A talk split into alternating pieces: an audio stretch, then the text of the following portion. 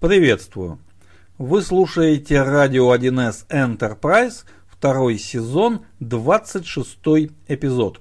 Публикация от 3 февраля. Согласно отрывному календарю, это Международный день борьбы с ненормативной лексикой. Безусловно, здравое начинание. Иногда, конечно, очень трудно сдерживаться, но нужно себя заставлять. Ну а мы в нашем авторском подкасте, он же радиопередача, разумеется, предпочитаем инженерную лексику и терминологию при обсуждении различных прикладных аспектов разработки на платформе 1С предприятия. Рассказываем просто о сложном и никогда не боимся идти туда, куда еще не заглядывали. Меня зовут Никита Зайцев. Наш проект поддерживается фирмой 1С. Профессиональное и разностороннее развитие специалистов нашего с вами сообщества для вендора, безусловно, входит в число первых приоритетов. Темой нашей сегодняшней беседы является среда разработки 1С Enterprise Development Tools, более известная нам как EDT, сокращенным названием. Но тема настолько богатая, конечно же, что нам придется уточнить.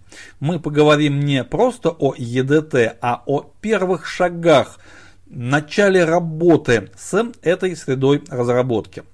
С чего же мы начнем знакомство с Enterprise Development Tools? И здесь у нас частота эксперимента абсолютно полная, потому что вот лично я, как автор подкаста, начинаю этой записью свое профессиональное, вдумчивое знакомство с EDT. Раньше как-то у меня не доходили руки. Сейчас такая возможность у меня появилась, и я это знакомство начинаю. И, разумеется, в нулевом цикле, как и обычно, у меня сначала область определения, а затем целеполагание. Итак, что мы знаем о EDT? Первое и главное, что мы знаем об этой среде разработки, что это среда разработки нового поколения для платформы 1С предприятия, и она содержит определенные архитектурные решения и функциональные технологические возможности, которых лишен привычный нам, уж мне-то во всяком случае более чем привычный конфигуратор. Вот это мы знаем совершенно точно. Также мы знаем, что EDT вышла в свет, появилась, была опубликована уже очень давно, но очень давно это по меркам IT-вселенной, по меркам общечеловеческим это было недавно, несколько лет назад, даже меньше 10, но вот по меркам IT-шным прошла уже целая геологическая эпоха. Теперь целеполагание. Какие самые первые цели мы перед собой ставим, начиная знакомство с новым программным продуктом, с новым инструментальным средством, с новым рабочим инструментом? Разумеется, нам требуется более подробная информация. Нам требуется информация о тех выгодах, о тех преимуществах, о тех новых возможностях, которые мы, как разработчики, как специалисты, как инженеры, получим, изучив, освоив и приняв на вооружение этот новый инструмент. Во-вторых, любое новое, а особенно новое и пока еще неизвестное, безусловно сопровождается техническими рисками, и необходимо следовать той методике, которая диктуется нами теорией управления рисками, составить перечень основных рисков, оценить их серьезность, оценить вероятность их срабатывания, их материализации и понять, что же мы будем делать, если эти риски все-таки материализуются, насколько они вообще реальны. Но для этого также требуется информация. И, наконец, чтобы перейти от информационной плоскости знакомства с новым инструментом в плоскость уже технологическую, необходимо составить четкий пошаговый план действий. Куда идти, что брать в руки, какую документацию на какой странице открывать, и, собственно говоря, на этом все. Можно будет приступать уже к технической работе. Но прежде всего нам требуется информация, причем достоверная. И у нас сегодня есть возможность получить такую информацию буквально из первых рук, то есть от специалистов команды разработки Enterprise Development Tools. Наша сегодняшняя беседа является беседой вот в словарном смысле этого слова, и мы прямо сейчас переходим к интерактивной ее части. Итак, в гостях у радио 1С Enterprise Максим Дзюба, один из разработчиков Enterprise Development Tools. Максим, приветствую. Здравствуйте. У нас будет такое интервью, беседа, буквально по системе Нагана. 7 коротких вопросов, и я надеюсь, что 7 подробных интересных ответов. Смотри, наша тема – это первые шаги в работе с ЕДТ. Начинающий специалист, уже не начинающий, но тем не менее начинающий работать именно с ЕДТ. Всю жизнь я сидел на конфигураторе, и я хочу научиться, начать и понять вообще как, что. Но прежде всего я хочу понять, а есть ли для меня в этом какие-то технические риски, потому что я человек опытный, осторожный, наученный жизнью. Есть ли какие-то преимущества, прям такие, которые меня очень сильно мотивируют, то есть я должен знать, за что же я буду сражаться в этом своем походе. Наверное, так. То есть и про ЕДТ, если начать изучать отзывы, различные интернет-ресурсы, как и про любой сложный программный продукт, про любую сложную систему, про ЕДТ можно найти самые разные отзывы, но, тем не менее, можно найти такие типичные. И из них можно сделать вывод, что есть некоторые технические риски. И начнем с самого первого. Самое первое, что может броситься в глаза, говорят, что ЕДТ обладает очень таким серьезным аппетитом к аппаратным ресурсам, и для успешной эффективной работы программисту, разработчику требуется рабочая станция прям какой-то неимоверной мощности. Так ли это? Мощный компьютер – это, конечно, всегда хорошо, но для ЕДТ он нужен только для больших конфигураций, таких как ERP, бухгалтерия предприятия 8. Для остальных же конфигураций, в принципе, хватает и средних мощностей. Тут можно чуть-чуть подробнее рассказать, что именно важно для ЕДТ. В плане аппаратных средств для ЕДТ важно использование SSD-диска, процессора, который умеет работать в несколько потоков, независимых потоков, и достаточное количество оперативной памяти. Для таких больших конфигураций, как ERP, где-то необходимо наибольшее число, это где-то 12 гигабайт оперативной памяти. Для всех же остальных конфигураций хватит от 4 до 8, в зависимости от размера конфигурации. Mm-hmm. Стоит уточнить, что ЕДТ потребляет много оперативной памяти в основном в процессах сравнения и объединения конфигураций, так как приходится одновременно работать или загрузить в оперативную память 2, а если мы говорим про трехстороннее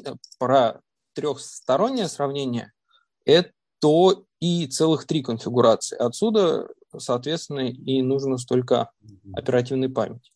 Если же пользователь работает один, то ему вполне хватит и 4 гигабайт.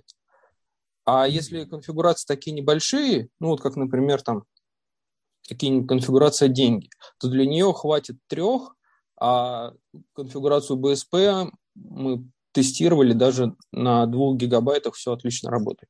И, соответственно, если я пишу, например, мобильное приложение какое-то совсем небольшое, то, наверное, все будет еще лучше. А если можно, я уточню, верно ли будет такое утверждение, что относительно высокие, все-таки это относительно высокие требования, их нельзя назвать уж прям чрезмерными, на мой взгляд, по крайней мере, к рабочей станции программиста, это его основной инструмент.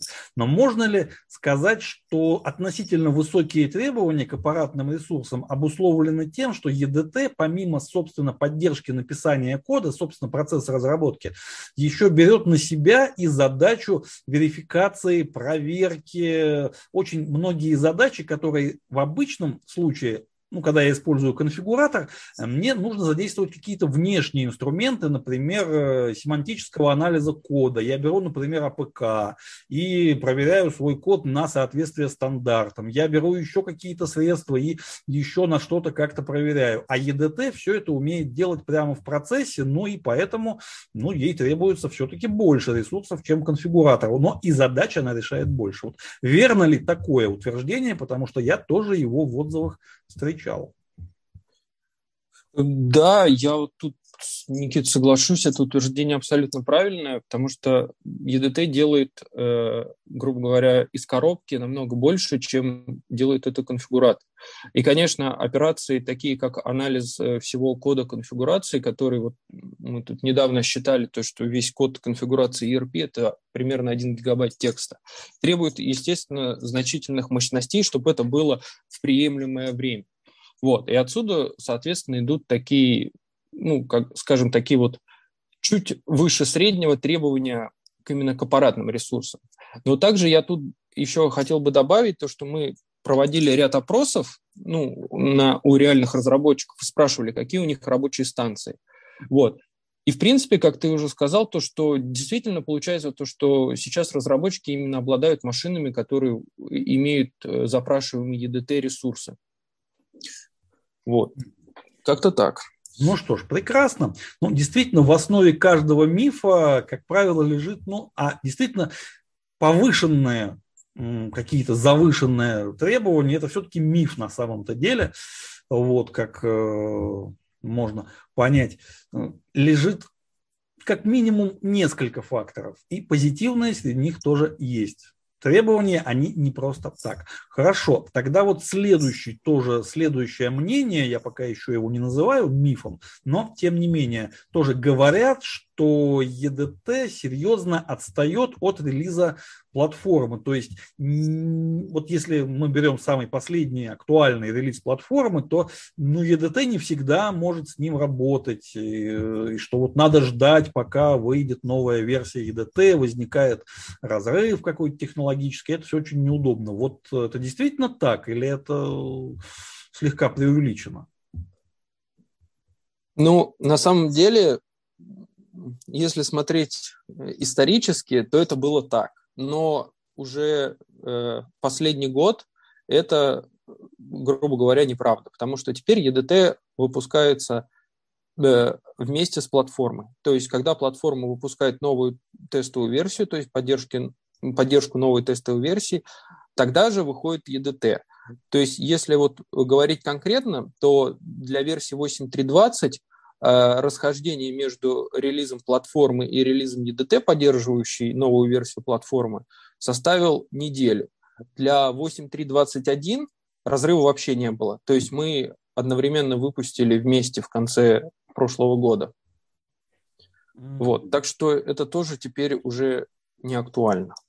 То есть мы имеем дело с такой классической ситуацией, когда автор исходного негативного отзыва уже давно счастлив, а отзыв от него все еще через интернет к нам поступает, как свет давно погасших звезд.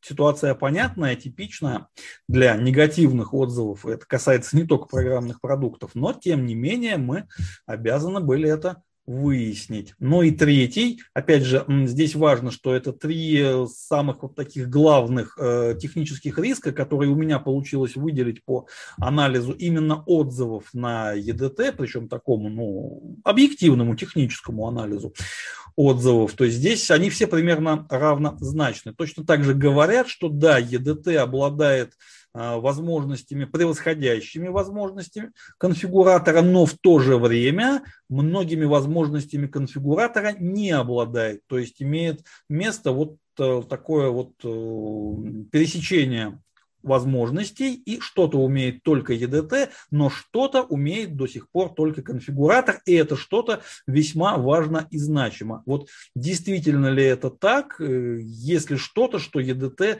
не умеет из того, что я могу сделать конфигуратором, и вот насколько это что-то для меня может быть критичным при разработке прикладных конфигураций?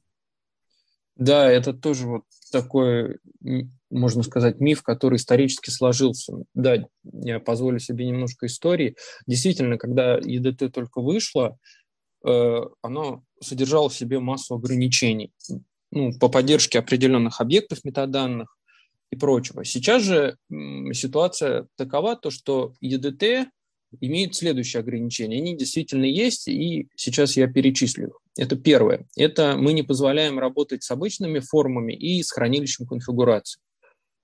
И планов на поддержку данной функциональности у нас нету. В ближайших перспективах нет. Вот.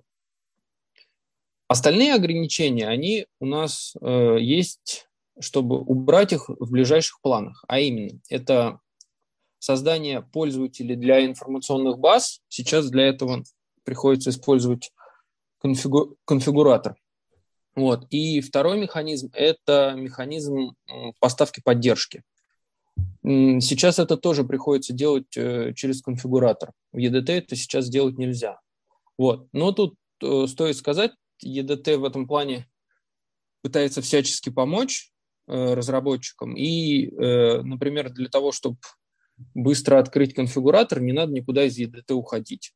В EDT есть такая специальная возможность, то, что можно на интересующей разработчика информационной базе взять, открыть конфигуратор, сделать необходимые действия, которые нельзя сделать в EDT, и вернуться обратно. Вот. А по остальным ограничениям сейчас уже никаких нету. То есть все объекты метаданных поддерживаются, все версии поддерживаются, совсем можно работать. Mm-hmm. Ну что ж, тогда я немножко тоже постараюсь дополнить, именно как разработчик прикладных конфигураций с очень большим стажем. В принципе, создание управления пользователями инфобазы для конфигурации, которая базируется на БСП, в общем случае производится инструментами БСП, то есть создание пользователя в конфигураторе, я бы не назвал типичным сценарием. Вот. Ну, а что касается поставки и поддержки, тоже собираем поставку мы, не каждый день, прямо скажем. Вот. Так что серьезными эти ограничения лично я, как разработчик прикладного решения, не назвал бы ни в коем случае, а уж к блокирующим их совершенно точно бы не отнес. То есть мы констатируем, что и этот технический риск в информационном поле все-таки немножечко, мягко скажем, преувеличен по сравнению с реальным положением дел. Хорошо, тогда мы переходим ко второй части нашего семизарядного интервью. Теперь нас будут интересовать, наоборот, позитивные ключевые качества EDT, то есть что мы можем при помощи EDT получить, какие выгоды, технический профит, которых у нас нет при работе с предыдущим поколением средств разработки. И их будет 3, но здесь вопросы очень простые. 1, 2, 3. Но важный момент – это не пьедестал почета. 1 ничуть не менее и не более важное, чем 3. То есть порядок перечисления здесь прошу прощения, не важен. 1, 2 и 3. Номер 1, пожалуйста, в студию. Наверное, начну, что наиболее необычно, наверное, для тех, кто все время работал в конфигураторе, это поддержка современных подходов при командной разработке. То есть в EDT разработчики теперь могут работать, используя систему контроля версий, а именно Git. Это позволяет, соответственно, использовать, использовать такие практики в своей работе, как мерж-реквесты, которые, Потом редактирование конфигурации происходит, в команде происходит без всяких захватов объектов, то есть когда один разработчик захватил объект, а другой его не может поправить. Все теперь решается через мерж-реквесты. Вот. И, соответственно, в EDT появились намного более удобные средства сравнения объединения конфигураций. Вот. Кроме того, по сравнению объединения, что тоже очень важно, теперь сравнивать можно не только конфигурацию с другой конфигурацией. Но можно сравнивать также и внешние обработки с друг с другом, расширения с друг с другом, или даже можно сравнить отдельные объекты метаданных из разных проектов.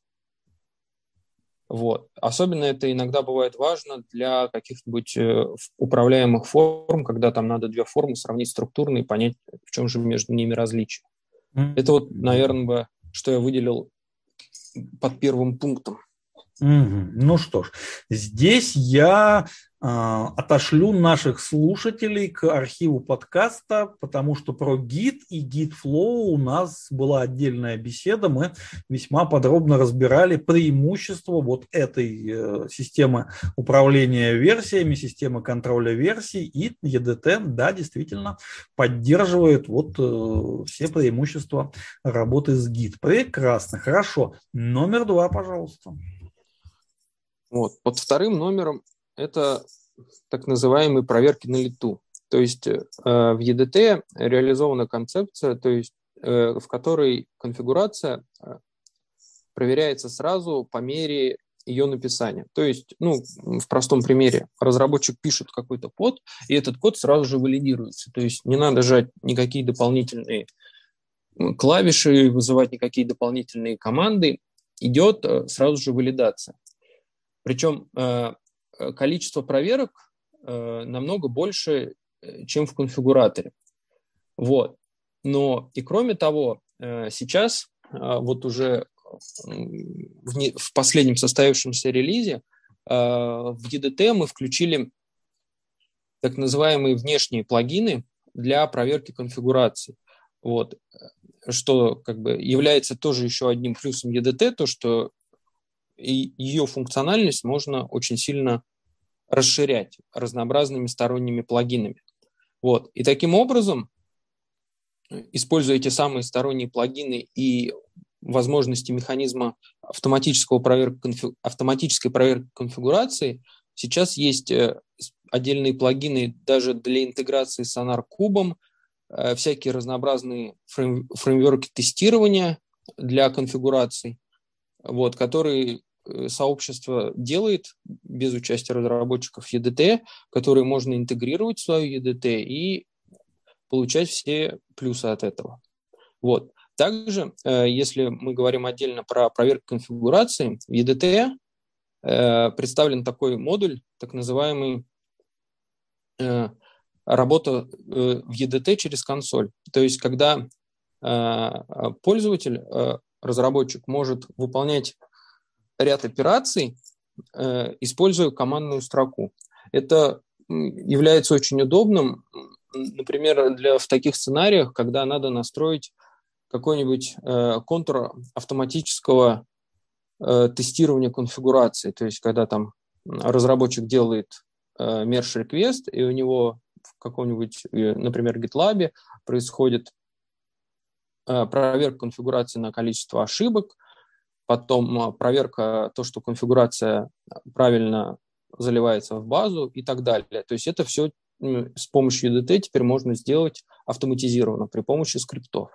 Это вот, наверное, такой вот второй большой плюс, скажем так, EDT, который она привнесла вместе с собой. Ну, то есть...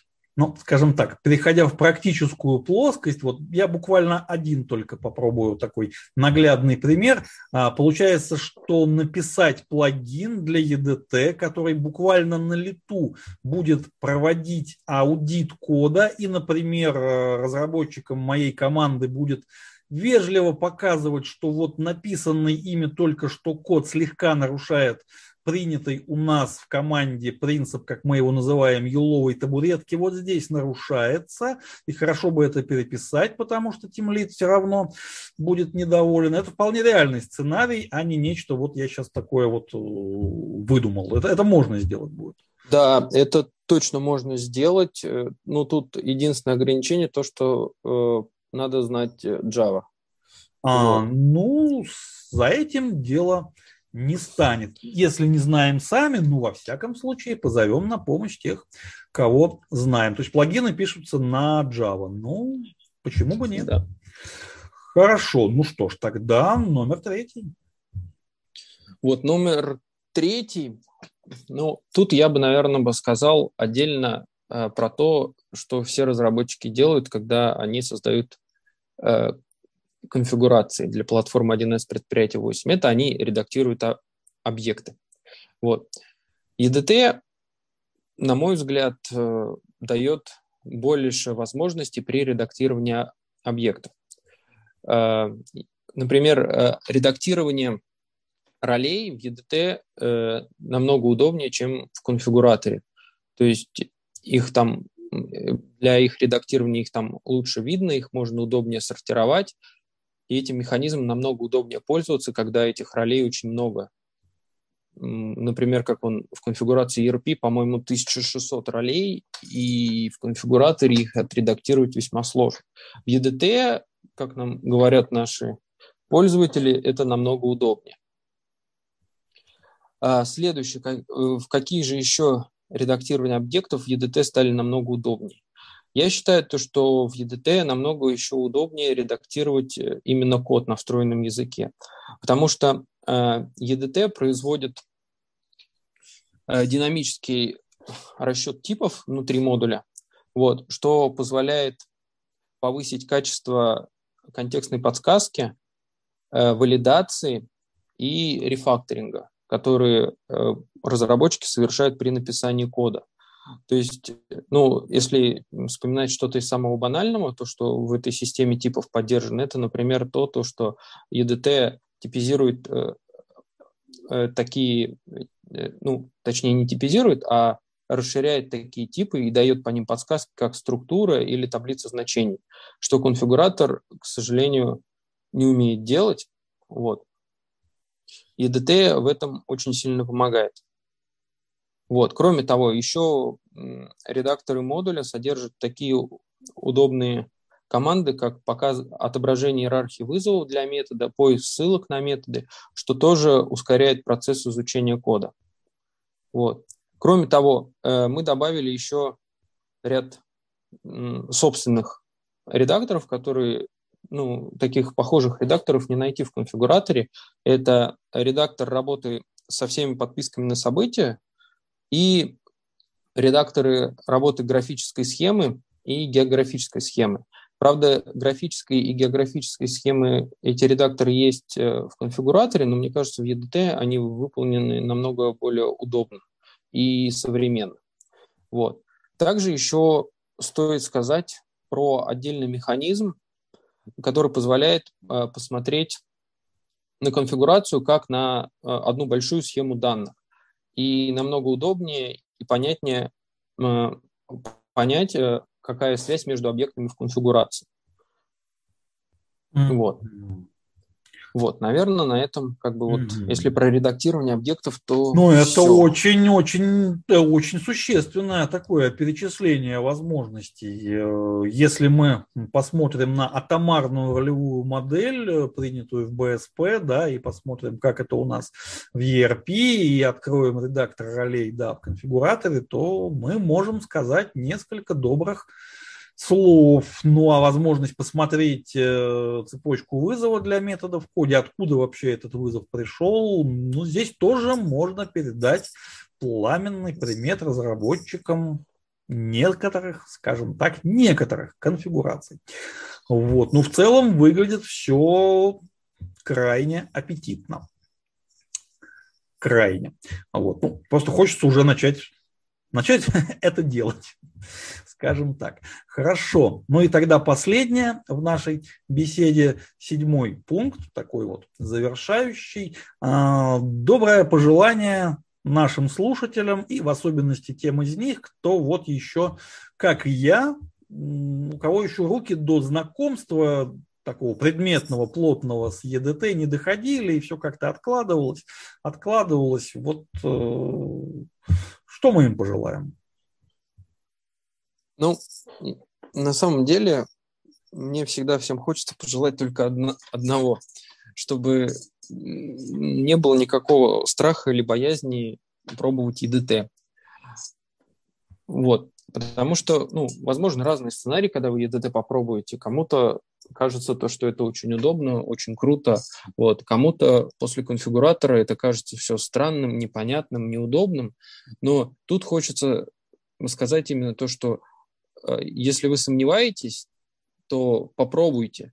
Да, пусть вам даже там не понравится, да, но из-за того, что вы попробуете, вы как минимум, если напишите нам, то вы поможете вот этот ваш неудачный опыт сгладить. Вот. И вообще хочется тут сказать то, что вся команда EDT, она очень сильно направлена на тесное сотрудничество с пользователями. Мы всей душой хотим сделать наш продукт удобным, чтобы в любых сценариях EDT давал максимум удобства и максимум возможностей. Поэтому, если у вас даже есть какие-то сомнения, то попробуйте. Вот, не понравилось, напишите нам хотя бы 2-3 слова. Вот, у нас есть очень много каналов, где мы отвечаем. Это и Telegram, это официальный Telegram-канал. И у нас есть и публичный бактрекер на GitHub. Мы также работаем и через стандартные каналы поддержки пользователей 1С. Вот, напишите нам, мы учтем ваш опыт и постараемся исправить ситуацию, чтобы всем понравилось пользоваться EDT. Наверное, так. Ну что ж, огромное спасибо за пожелания. Ведь это действительно наш девиз, точнее, вторая его половина. Рассказывать просто о сложном и всегда смело двигаться в ту сторону, куда мы еще не заглядывали. Ключевое слово «смело». Бояться здесь действительно не стоит. Максим, огромное спасибо за уделенное нам время. И вот, я надеюсь, лица и имени всех наших слушателей, удачи, успехов и новых свершений вашей команде. Спасибо. Спасибо большое. Было очень интересно. Интересные очень вопросы. Спасибо. Спасибо. Ну что же, из намеченной повестки у нас остается один вопрос, где взять, как установить, на что обратить внимание. Но это вопрос сугубо технический, и для ответа на него формат текста подходит значительно лучше, чем формат голоса, поэтому я адресую слушателей в наш одноименный телеграм-канал. Там бывает интересно. Ну а наша сегодняшняя радиопередача на этом завершается. Разумеется, тема работы с EDT на этом ни в коем случае в нашем подкасте не завершается, а она будет продолжена. Ну, на сегодня все. Следующий выпуск, как обычно, в следующий четверг по расписанию. Адрес для вопросов, писем и других личных коммуникаций nikita.wild@gmail.com. И, друзья мои, огромное спасибо за ваше внимание. Glück auf, meine Freunde!